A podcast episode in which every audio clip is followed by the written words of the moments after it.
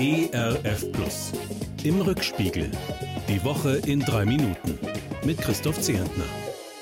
Na, das ist ja vielleicht eine Woche. Jörg Meuthen schmeißt als Vormann der AfD hin, mag nicht länger in dieser Partei sein. Totalitäre Anklänge entdeckt er in der AfD, die er jahrelang geführt und geprägt hat. Das Herz dieser Partei schlage sehr weit rechts. Zu diesem harten Urteil kommt Meuthen und bestätigt damit ziemlich genau das, was Beobachter schon lange an dieser selbsternannten Alternative für Deutschland kritisieren. Jetzt will Meuthen, wie mehrere seiner Vorgänger, eine neue Partei gründen, also die Alternative zur Alternative der Alternative. Wer soll da noch durchblicken? Atomkraftwerke und Gaskraftwerke gelten plötzlich als nachhaltige Beiträge zu einer klimaschonenden Politik. Angesichts dieser EU-Entscheidung in Brüssel reibe ich mir fassungslos die Augen. Echt jetzt? Was klimafreundlich ist und was nicht, was unser Klima noch retten und was es bedrohen würde, darüber kann man geteilter Meinung sein. Die deutsche Ampelregierung jedenfalls ist spürbar not amused über den Brüsseler Beschluss. Welche Auswirkungen er haben wird, das überblickt niemand.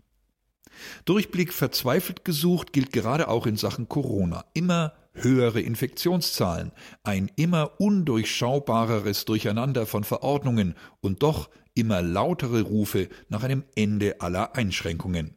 Die Dänen machen uns vor, was ein Land sich erlauben kann, dessen Einwohner weitgehend durchgeimpft sind. Dort fallen Regeln und Verbote weg. Bei uns aber sind lange nicht so viele Menschen geschützt wie bei den Nachbarn im Norden. Was also könnte das Virus hierzulande noch alles anrichten? Klare Antworten auf diese Frage kennt niemand. Der liberale Justizminister stellt Öffnungen für März in Aussicht. Der CSU-Opposition geht das nicht schnell genug, der SPD-Kanzler bremst. Virologe Christian Drosten hofft auf Entspannung um Ostern herum. Ostern, das hätte was, finde ich. Endlich wieder fröhliche Ostergottesdienste ohne Einschränkung für ungeimpfte, geimpfte, geboosterte und alle, die sich nicht entscheiden können. Gottesdienst feiern, in Freiheit, gemeinsam, mit großer Offenheit für das Wirken des Geistes Gottes.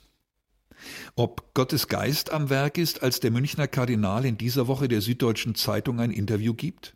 Die katholische Kirche solle den Pflichtzölibat abschaffen, schlägt Reinhard Marx dabei vor. Jeder Priester soll selbst entscheiden dürfen, ob er freiwillig ehelos lebt oder eben als verheirateter Mann sein Amt ausübt. Als evangelischer Christ hoffe ich sehr, dass seine Worte und die guten Argumente für diesen Vorstoß gehört werden und dass sie schon bald in die Wirklichkeit umgesetzt werden. Wirklichkeit geworden jedenfalls sind aller Kritik zum Trotz die Olympischen Winterspiele in China. In Corona-Zeiten Sportler um Medaillen kämpfen lassen, ausgerechnet in einem Land, das Menschenrechte mit Füßen tritt, muss das sein, fragen viele.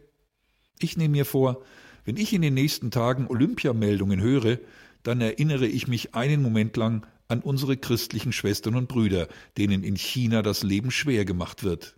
Ich spreche innerlich ein Gebet für sie, denn ich weiß ja, Gott hat den Durchblick, kennt ihre Lage. Und noch eins weiß ich. Ich bin gerade etwas urlaubsreif. Die nächsten beiden Freitage jedenfalls werde ich ohne akustischen Blick in den Rückspiegel zubringen. Und dann hören wir uns, so Gott will und wir leben, am 25. Februar wieder. Bis dahin viel Durchblick, manch schöne Überraschung, jede Menge Gottes Segen. Das wünsche ich Ihnen und mir, Ihr Christoph Zehentner. Im Rückspiegel. Auch in der Audiothek oder als Podcast auf erfplus.de. ERF Plus. Gutes im Radio.